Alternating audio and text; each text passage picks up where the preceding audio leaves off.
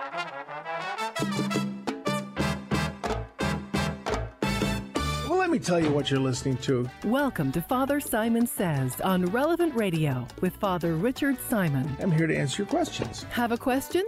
Give us a call. 1 888 914 9149. As any question you may have about the Lord, the faith, and the church, That's 1 888 914 9149. this is, in fact, a radio show called Father Simon Says on Relevant Radio. Hello. Just chatting with the voice in my head. A delightful, a delightful. Um, and we we laugh. All right, let's pray in the name of the Father, the Son, and the Holy Spirit. You gotta laugh. Come, Holy Spirit, fill the hearts of your faithful, and kindle in them the fire of your love. Send forth your Spirit; they shall be created, and you shall renew the face of the earth. Lord, you taught the hearts of the nations by the light of the Holy Spirit. Grant us by that same Spirit to have right judgment in all things and evermore to rejoice in his comfort through Christ our Lord. Hail Mary, full of grace, the Lord is with thee. Blessed art thou amongst women, blessed is the fruit of thy womb, Jesus. Holy Mary, Mother of God, pray for us sinners now and at the hour of our death. Amen. Saint Michael the Archangel, defend us in battle, be our protection against the wickedness and snares of the devil. May God rebuke him, we humbly pray, and do thou, O Prince of the heavenly host, by the power of God, cast into hell Satan and all the evil spirits who prowl about the world seeking the ruin of souls. Amen. And I'd like to ask a favor of all of you. I have, I have a few kind of personal prayer requests that I, I'd like to ask your help with. And there's a, a woman I know who wrote in who's having a terrible time with her daughter, and and I always pray for people when they write in, but these are a couple things that that I want to mention. There's a uh, one of my students is a chaplain in uh, Korea, and he asked me for a special prayer for uh, um, uh, a woman n- named Lily, um, who's facing a, a real health crisis and children. And also, I'd ask you to pray for uh, a dear friend of mine, Mary, who's had a recurrence of her cancer, and her, her family is has just been beset by illness and difficulty. And I ask you, Lord, for all of us who are living in this valley of tears, uh, afflicted by the weakness of our bodies and even the weakness of our souls, we ask your mercy and we ask for healing, the healing that is most appropriate to our salvation. We ask all these things. I ask especially to bless Nick and his wife, Lily, and, and Marion and Brian, and, and all of the people who've been brought to our attention for prayer. In Jesus' name, in the name of the Father, the Son, and the Holy Spirit. Well, that said, let us draw strength from the big book on the coffee table. Okay. Well, today's first reading is pretty much a strong city have we. He sets up walls and ramparts to protect us, opened up the gates to let in a nation that is just, one that keeps faith. You know, I always redefine those words. Justice is uh, is the quality of being godly, and that involves mercy as well as uh, um, uh, a sort of fairness. Uh, you know, when we think of justice in English, we think of um, you know, I'm going to get mine, and you poor sucker, you're going to get yours. We think of it in litigious terms, but that's not the Hebrew idea. That justice, a subset of justice, is mercy. Justice is not about simply legalities. Uh, justice in, in the Hebrew understanding is about right relationship. And that's how the Catholic Church defines it. I think St. Thomas defines it as justice being um, a right relationship to God and to our neighbor, uh, one that keeps faith. And of course, uh, I constantly tell you that faith, you when you see uh, um, the word faith, you can translate it as trust. Even in the sense of a trust fund, one that is faithful, one that keeps keeps a trust. So, a nation of firm purpose you keep in, in peace. I don't know that we are a nation of firm purpose at the moment. Um, at least if we do have a firm purpose, I don't know that it's a great one. The Lord is an eternal rock. he humbles those in high places. The lofty city he brings down. He tumbles it to the ground, levels it with dust. It is trampled underfoot by the needy, the footsteps of the poor, And this is written by Isaiah and the great cities of Nineveh and Babylon. Well, they are, in fact, nothing but dust as we speak. But let's go to the gospel. This is Matthew, the seventh chapter, the 21st verse. Uh, then it jumps the 24th. I'm going to read the whole the whole thing.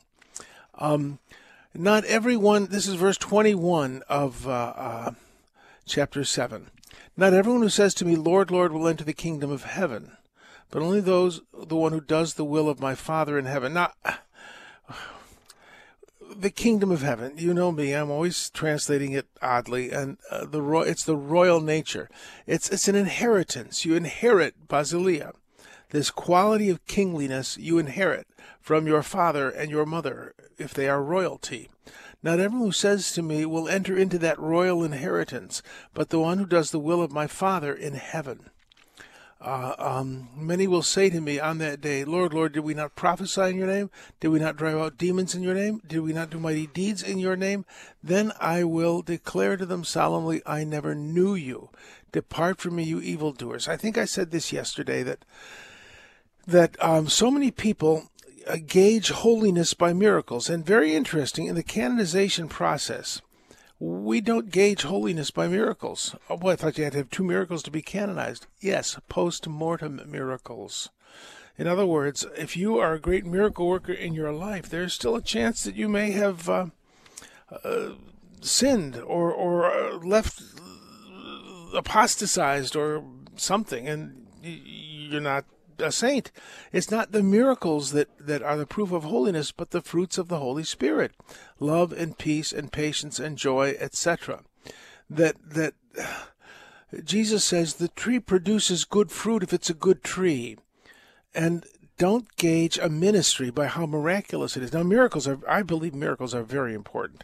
They are an integral part of the gospel. They, they demonstrate that, that the, the, the, that heaven has broken into this dimension, this world. Very important. And, and they attest to the word which is preached. We see that in the Acts of the Apostles. The Lord witnessed to the, what the apostles preached by signs and wonders. But remember, signs and wonders, a sign has meaning. Even in a miracle, God is trying to say something. Miracles are just, I believe, another form of prophecy. so these people are saying we work miracles by your authority. Yeah, you worked them by my authority, not yours. I never knew you. You never knew me. Isn't that interesting that that God would say, I never knew you? that Jesus, God the Son of God, how could God not know someone? Well, it's no in the sense of recognize. I never recognized you. I didn't authorize you because you did not honor me. Depart from me, evildoers. God works miracles out of love and compassion for humanity. Uh, you know, this is the a very important idea in the Catholic faith that a bad priest can say a good mass and we call it ex opere operato, the, the work having been done. If a priest says what the Catholic Church says he's to say, intends what the Church says he's to intend, that bread and that wine become the body and blood of Christ. A bad bishop can ordain good priests if he does what the church says he should do, says what the church says he should say in the ceremony, and intends what the church intends. It, it's not dependent on him. It's Christ who works the miracle. And what happens is that uh, a real miracle should draw us to Christ, not to the miracle worker. And you know, you see all these shows where there are these guys working miracles, and most of them are frauds and, and they they draw in people to to the worship not of God but to the worship of of the evangelist and make the check payable too. You see, a real miracle draws your eyes to heaven, a, a genuine sign and wonder. That that that the Bible talks about signs and wonders. God works miracles in order to say something to us. So, let's get on to the rest of this this this text because it's very interesting. Everyone who listens to these words of mine and acts on them be like a wise man who built his house on rock. The rains fell, the floods came, uh, the winds blew and buffeted the house, but it did not collapse. Um, the the uh, um, when you go to the Middle East, you will see what we call in English a gulch.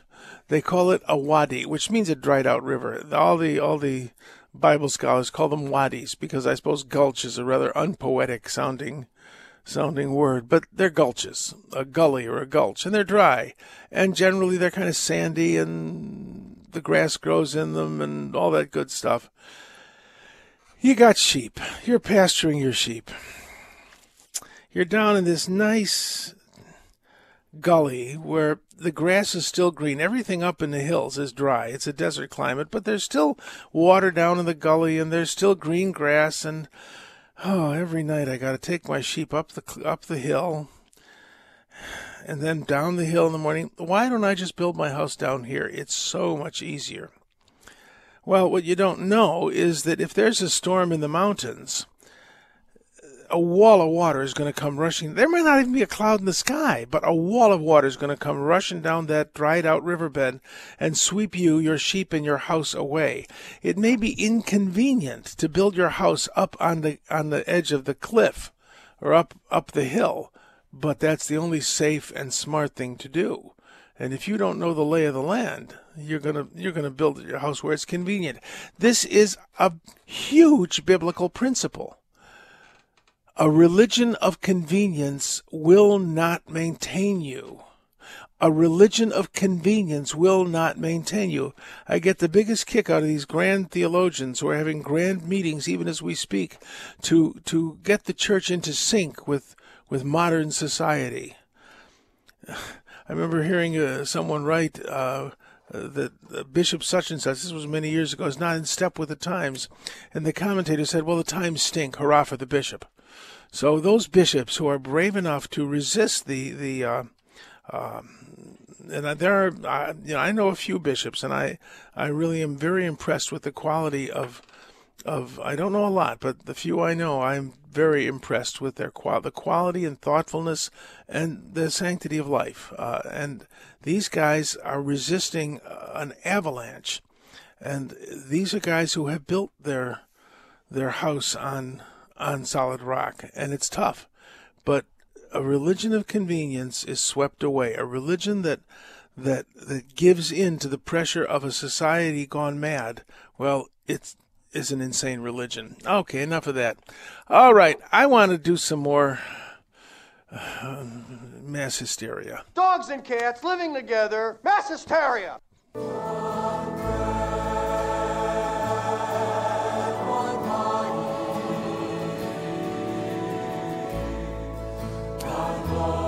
Oh, it's a beautiful song. It makes me feel all goosebumpy. And that's, of course, why we go to church, to feel all goosebumpy. But that's not, I, you know, it's a nice song, but that's not what I want to talk about. I, I kind of want to uh, apologize a little for my tirade yesterday. However, I want to give you all an assignment. This document for which I am looking that that says clearly that ushers should not escort people up to the communion, or, or you come to the pew and row by row, you kind of the uh, the usher will gesture. Everybody's gesturing now in churches. If people were idiots, but um, uh, that shouldn't happen. Now, I, I, but then it's chaos, Father. I know it's not.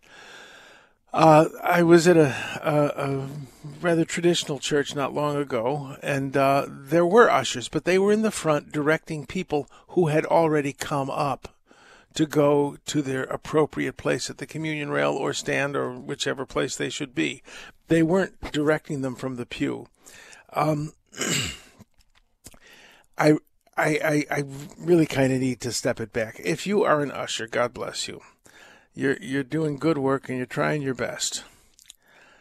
However, I do think that that um, it should fall on the pastors, as someone said yesterday. Someone asked me uh, because I just think it's it's it it it almost forces people to go to communion. You follow the usher's direction, and you're going to end up down at the communion rail or wherever communion is given out in your church.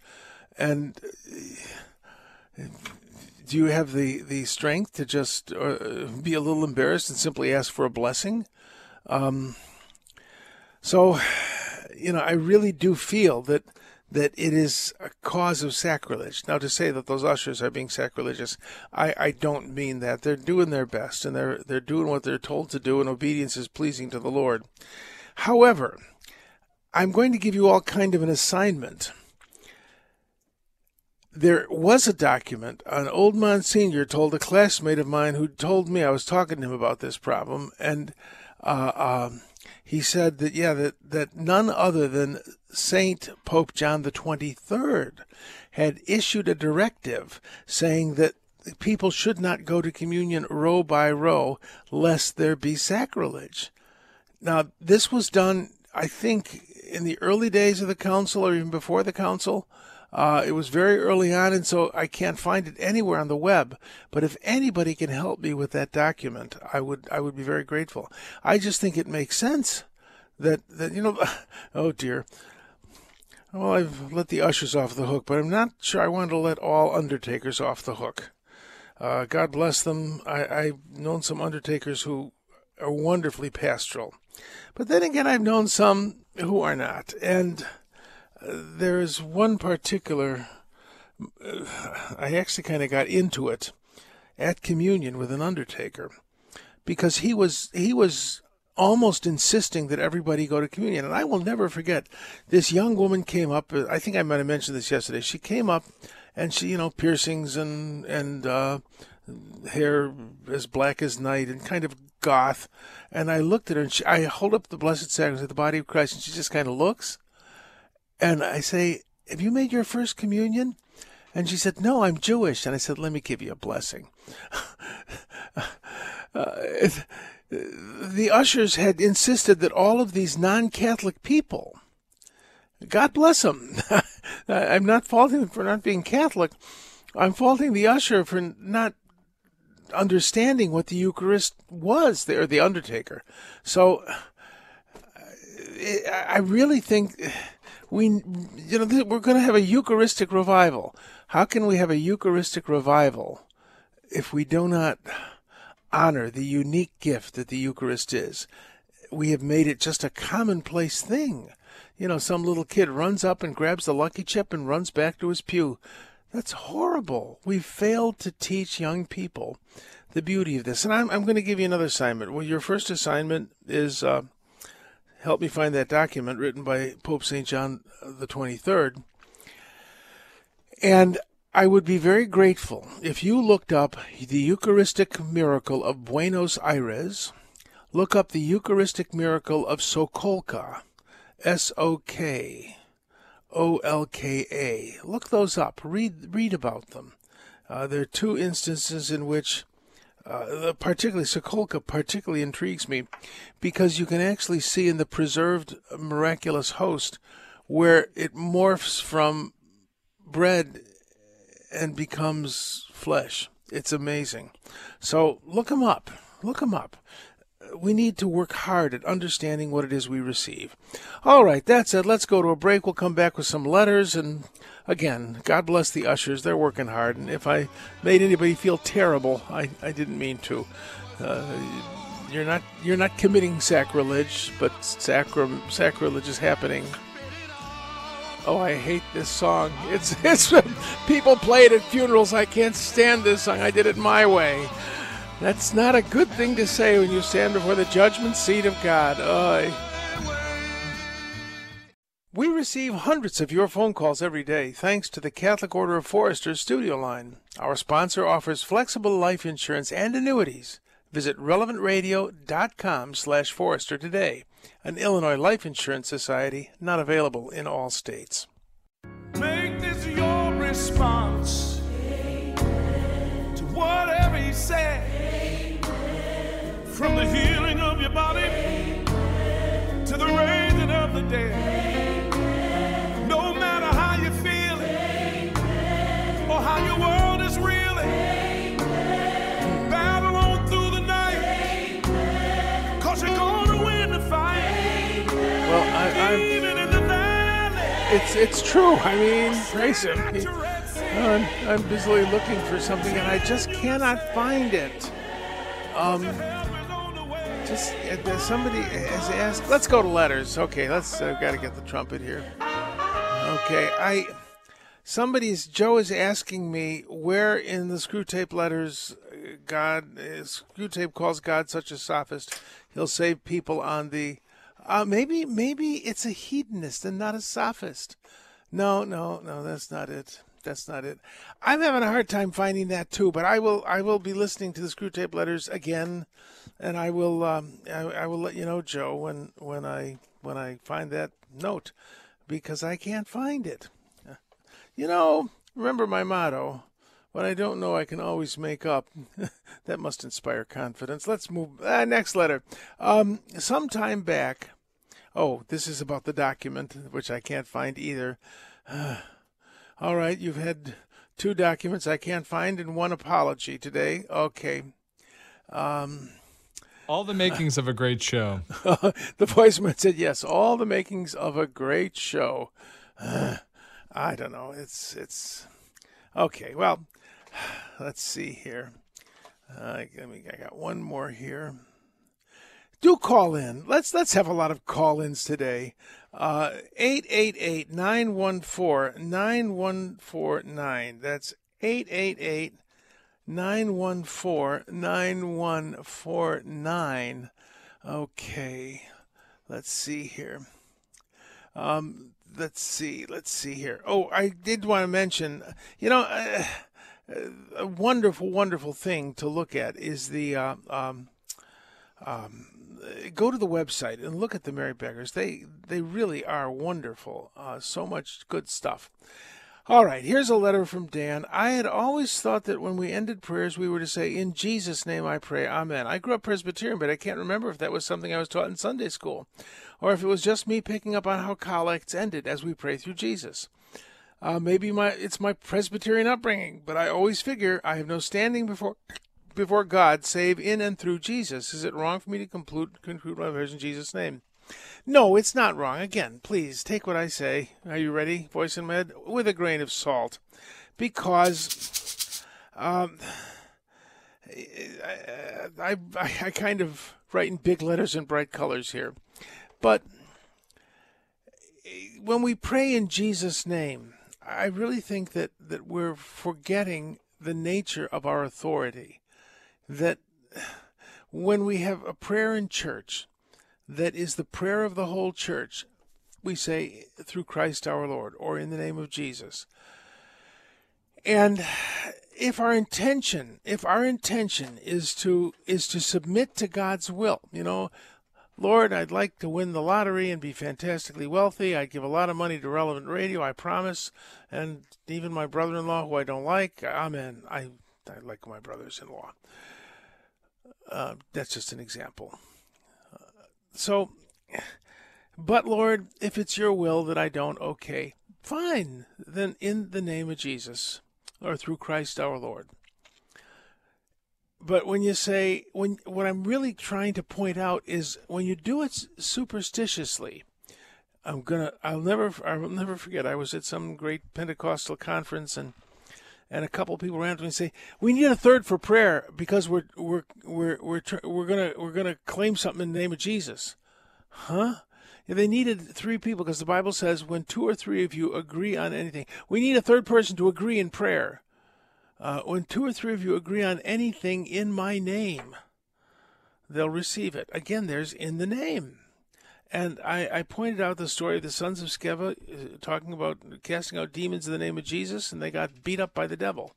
You know, you can't use that phrase superstitiously. That's my point. So, uh, um, um, yeah, you can you can pray in the name of Jesus, say, uh, but understand what it means. That you believe that this prayer isn't just coming from you, but that it is it is in God's perfect will and you are willing to submit to God's will for your life and for your for your future. So I, I hope that helps, Dan. All right.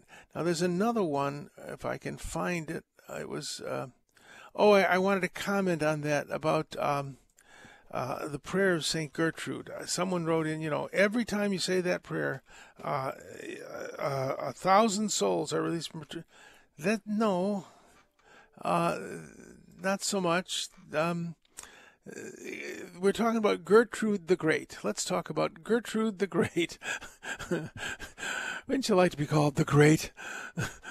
it's an, this is uh, Saint Gertrude of Helfta. Uh, uh, Gertrude de Grosse von Helfta, a German saint. All right. Um, the great prayer uh, of of uh, of um, Saint Gertrude, Eternal Father, I offer thee the most precious blood of thy divine Son Jesus in union with the masses said throughout the world today for all the holy souls in purgatory, for sinners everywhere, for sinners in the universal church, for those in my own home and my own family.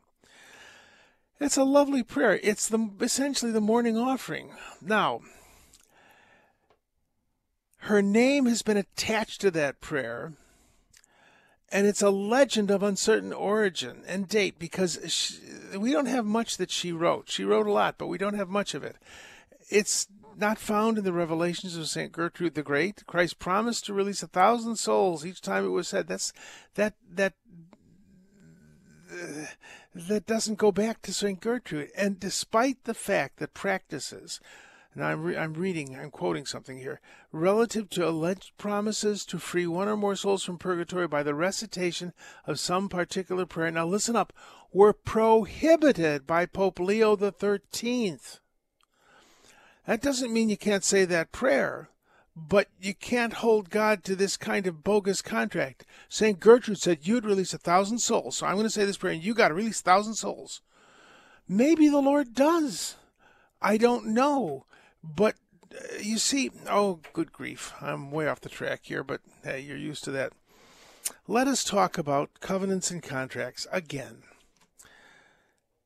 God does nothing outside of a covenant.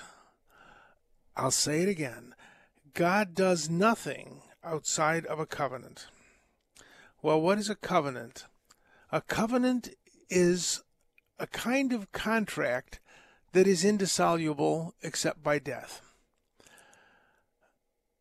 Uh, what's the difference between a contract? Now, I will try to be oblique because little ears are listening, I suppose. There is an intimacy between a man and a woman there is an industry that that deals with uh, that intimacy, and that industry generally is deprecated, looked down on by most people, though we live in strange times. Now, marriage also deals with intimacy between a man and a woman and that's what the way Jesus defined it. I'm not going to go there today, but Jesus defined marriage as a relationship between a man and a woman. If you don't think it's true, well, fine. You just you don't agree with Jesus. But Jesus defined marriage as an intimacy between a man and a woman. And we have great respect for faithful marriages. Marriage is celebrated. Well, what's the difference between the first uh, the first relationship that involves intimacy and the marital relationship that involves intimacy. One is a contract, pure and simple, the other is a covenant. A covenant is a relationship that ends with death. A covenant says, I give you myself that you might give me yourself. And if you listen to the words of consecration, this is the cup of my blood, the blood of the new and eternal covenant you know, the word for covenant is berith in Hebrew, and in in Yiddish it's bris. This is a covenant ratified in blood. I give you that you might give me. I give you myself that you might give me yourself. That first intimacy I was talking about is a contract. I give you that you might give me. When the money, the uh, services, the the uh, um, the activity is done, the relationship is over. That's a contract. And God does nothing except through a covenant. The difficulties in our life, the sufferings in our life, are there so that we might covenant with God. I mean, Think about it. If God was just the great sugar daddy in the sky, how could we love him? Oh, I, I ask God, and He gives me all this stuff, and all I have to do is ask, and and presto changeo. Uh, God is the great vending machine. God allows difficulty in our life. I really believe that when Jesus, uh, after multiplying bread and wine and, and, driving his followers away, saying, Unless you eat my flesh and drink my blood, you have no life in you. And the Jews who followed him were disgusted, as well they should be. I mean, the eating of human flesh and the drinking of human blood was abhorrent to them and is abhorrent to any civilized person. Well, eat my flesh and drink my blood. They said, He's not the Messiah, he's nuts. And then he turned to the twelve and he said, Will you leave also? And Peter looked at him and said, Where would we go, Lord? You have the words of eternal life. And I think that's where Judas said, I got to get out of this mess. This guy's going to get us crucified. He's nuts. I, but that's for another day. Um, so I think that a number of times in our life, God says to us, If there's nothing in this for you, would you still follow me? Would you still love me? Nothing? Nothing. Not even life after death. Not even life after death. What sane person has not doubted the possibility that we survive death? I mean, I believe we do. But there have been times in my life, especially when I'm facing grief, that I say, Lord, is this so? If there's nothing in it for you, would you still follow him? And you say, Well, nothing? Nothing at all. Maybe I'd find an easier religion. well, then you were never following him to begin with you were following the the things that he can give you. Now that's those the, the generosity of God draws us into him. I'm not saying that's a bad thing. But do you understand what I mean? God allows difficulty in our lives, and some of us are called to great sanctity because of great difficulty. I look at uh, Mother Teresa and Saint Teresa of Lisieux, and uh, who had no consolations, no sense of the presence of God for years. There's nothing in this, would you still follow me? They said, Yes, we will. That was faith. That was trust. You see, God allows difficulty in our life so that we can choose Him and not simply choose the wonderful gifts that He gives us. That said, uh, um, realize that that um, you can't force God into a contract. Well, I said this prayer 500 times. That means that that means that the five million souls I got out of purgatory. God doesn't work that way. And Pope Leo the Thirteenth said God doesn't work that way. So, I, you know, if you are devoted to the prayer of Saint Gertrude, keep saying it. It's a beautiful prayer, and we need to pray for the souls in purgatory. Especially, I love that uh, uh, uh, prayer uh, at the end of each decade of the Rosary: "Those who have most need of Thy mercy." Uh, don't stop praying the prayer of St. Gertrude. Just say, Lord, you do with this what you want. Use it the way that you want. Maybe that'll get a few thousand souls out of purgatory. All right, that said, let's take a break. We're going to come back with a word of the day. And uh, 888 914 9149. Oh, I hope I have my call screen still. I do, I do. Okay.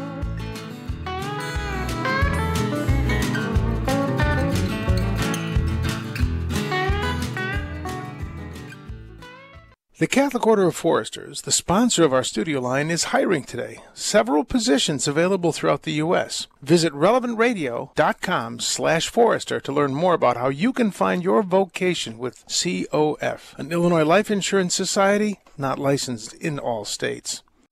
I'm on my way to the river of Jordan. Gonna wait right in, in the rushing water. I'm going down. I'm going down to the river of Jordan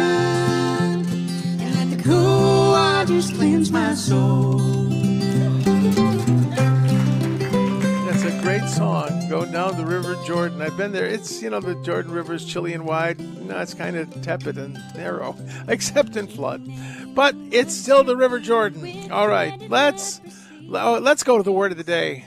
You know, the gospel today, not everyone who says to me, Lord, Lord, will enter the kingdom of heaven the people who say all you have to do is claim Jesus. I claim Jesus as my Lord and Savior. Well, don't they read the Bible? I mean, it says, "Not everyone who calls me Lord, Lord, will enter the kingdom of heaven."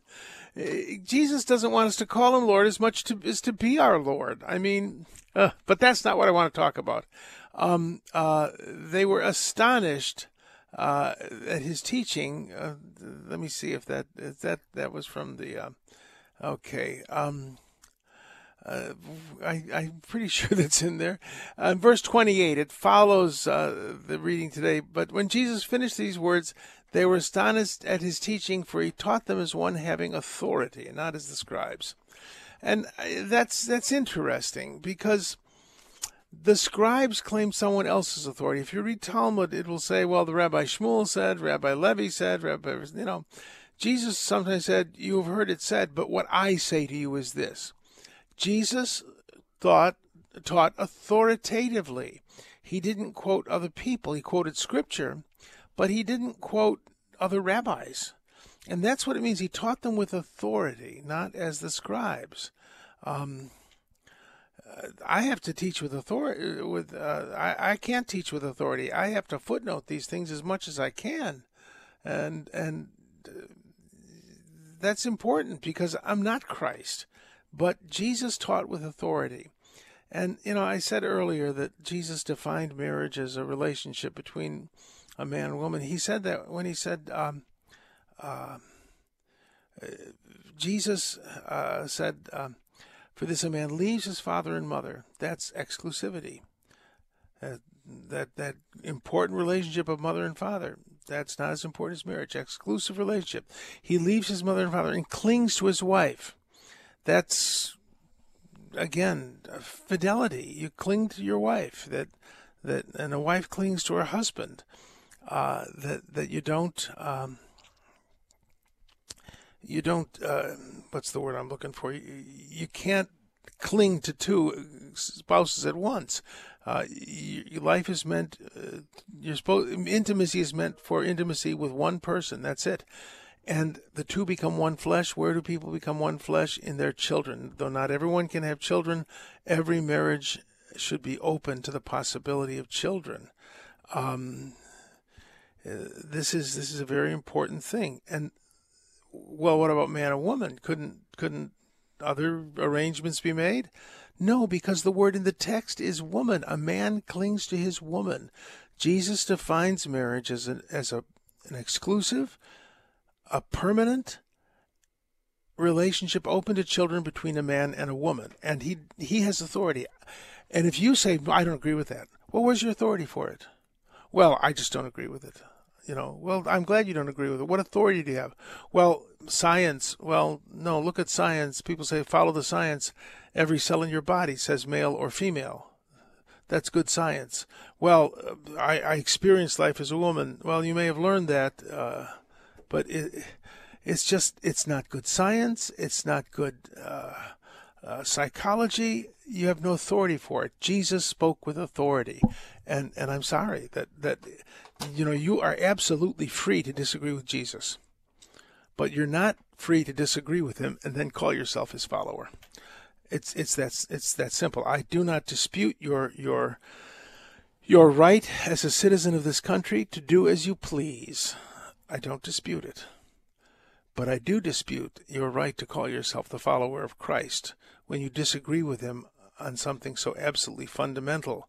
The relationship between Christ and the church is a relationship between Christ and his bride. Well, let's go to telephone. Uh, whatever there those is something are. the matter with your phone. No, no, I got it all fixed. It's working fine. Let's go to Terry. Terry from from Palm Springs, California. Are you with us, Terry?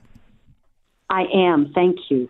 Uh, this morning I went to mass, and on the there was a gentleman with a service dog, and on the way back from communion, he broke the host, and he took Oh. half and gave the other half Oh, to the dog. oh, oh, oh, oh, oh, oh. And Oh. I, I was pretty, pretty shocked. I, I did Give not what is I- sacred to dogs.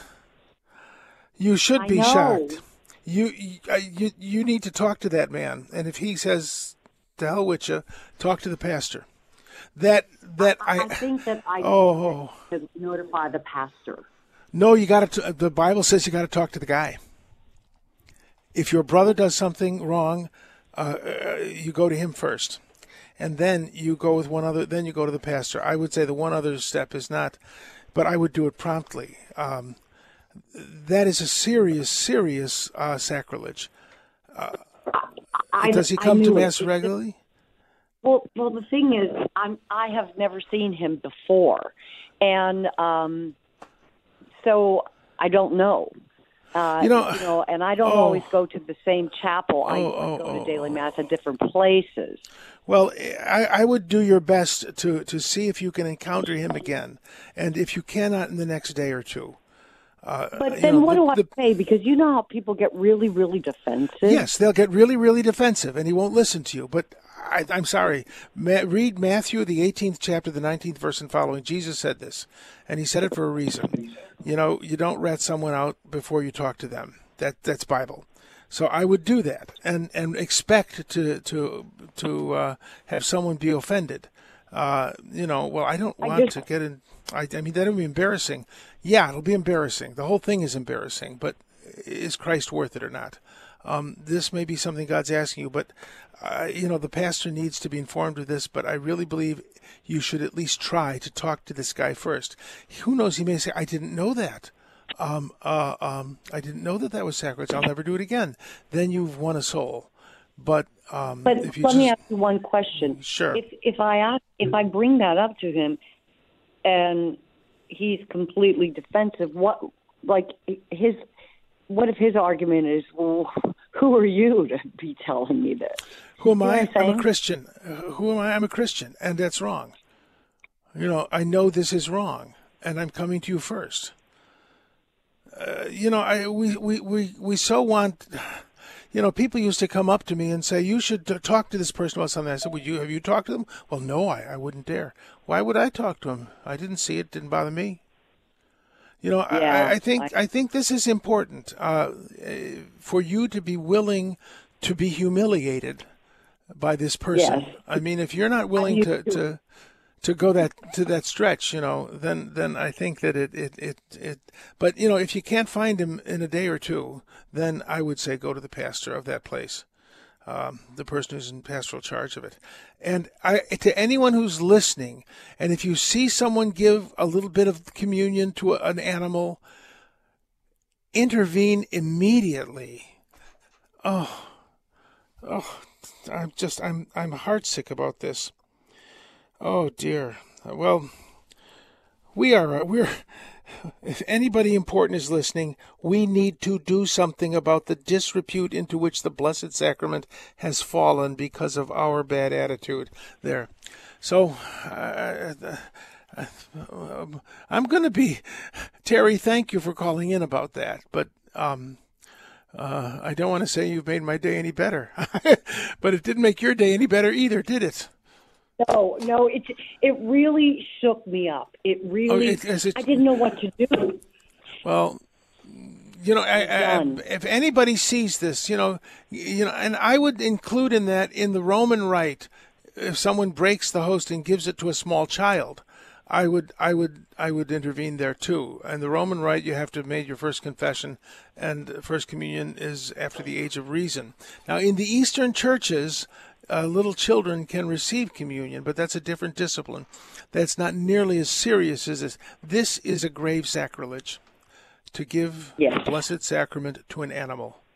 It's a grave sacrilege. So thank you for bringing it to my attention and the attention of all our listeners. Thank you so much, and Merry Christmas to you.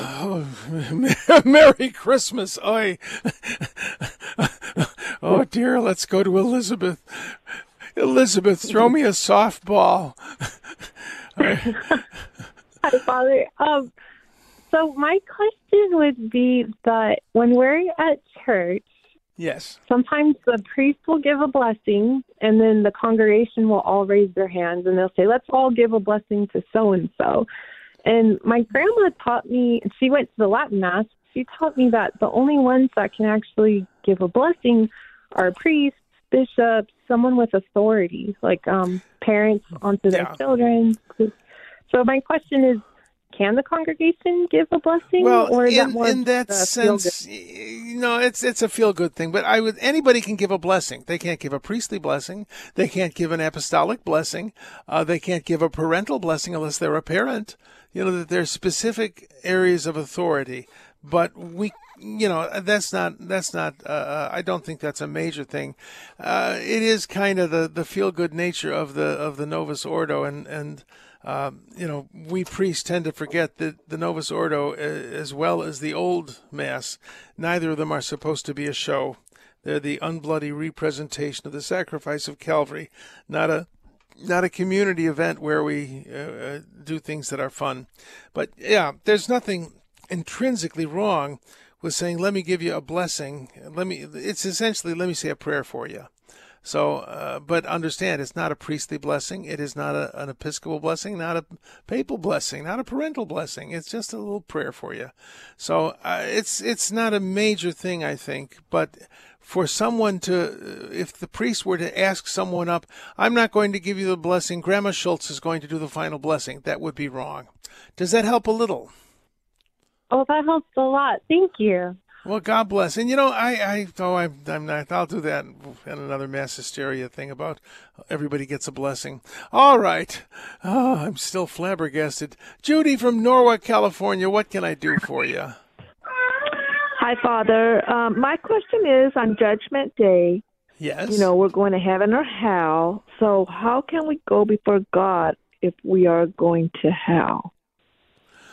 Oh, don't you notice in the scriptures? uh, The scripture says, "If I make my bed in hell, still you are there." Hell is not so much uh, hell is not so much a physical place as a state of being. It's a state of of being an absolute alienation from God. God can be in uh, we can be in the presence of God, but we don't perceive it. You know that that God is everywhere. Uh, that ev- everywhere that there's a where, but uh, we wouldn't be in His presence, though He would be aware of us. Though I make my bed in hell, still you are there. Uh, in fact, as C.S. Lewis makes the point that the presence of God in hell is absolute torture for the demons and the damned in his Screwtape letters. Absolute, you know, it's it's like the, the an infinite and blaring light to a person who doesn't want to look into light. Uh, so, yeah, the I remember talking to an exorcist about uh, the fires of purgatory, the fires of love, which cleanse us, and he said yes, and and the fire of God's love is the fire of hell also. And I said what? He said yes. When you definitively rejected love, the fire of God's love is pure torture. Uh, interesting. So that's how. Does that answer the question for you? That's perfect, and it is interesting. It Thank is you, Father, and Merry Christmas yes. also. Merry, happy, happy, merry. Let's go to Veronica. Yeah. I think, Veronica, I just got a minute. What can I do for you? No, Veronica. Let's go to Gina from San Diego, California. Are you with us, Gina? Hi, Father. Yes, uh, when when Jesus died, he was in the grave for three days, correct? And then, uh, Mm-hmm. but he told the prisoner on the cross next to him, "Today you will be with me in paradise." So yes, um, I, that part I didn't get, and I have a second part on the same theme. Well, I Uh, don't when think we have time for the Okay. the second part. Let me answer the first part. For God, as I always say, all places are here, all moments are now. So the progression of time is different after the resurrection for Christ. And so he can say today because every moment is today. So today you'll be with me in paradise. Uh, in a sense, we think of these things as simultaneous, but the time frame of heaven is quite different than ours. Speaking of time frames, it is time for Drew to come up, and that's a good time had by all.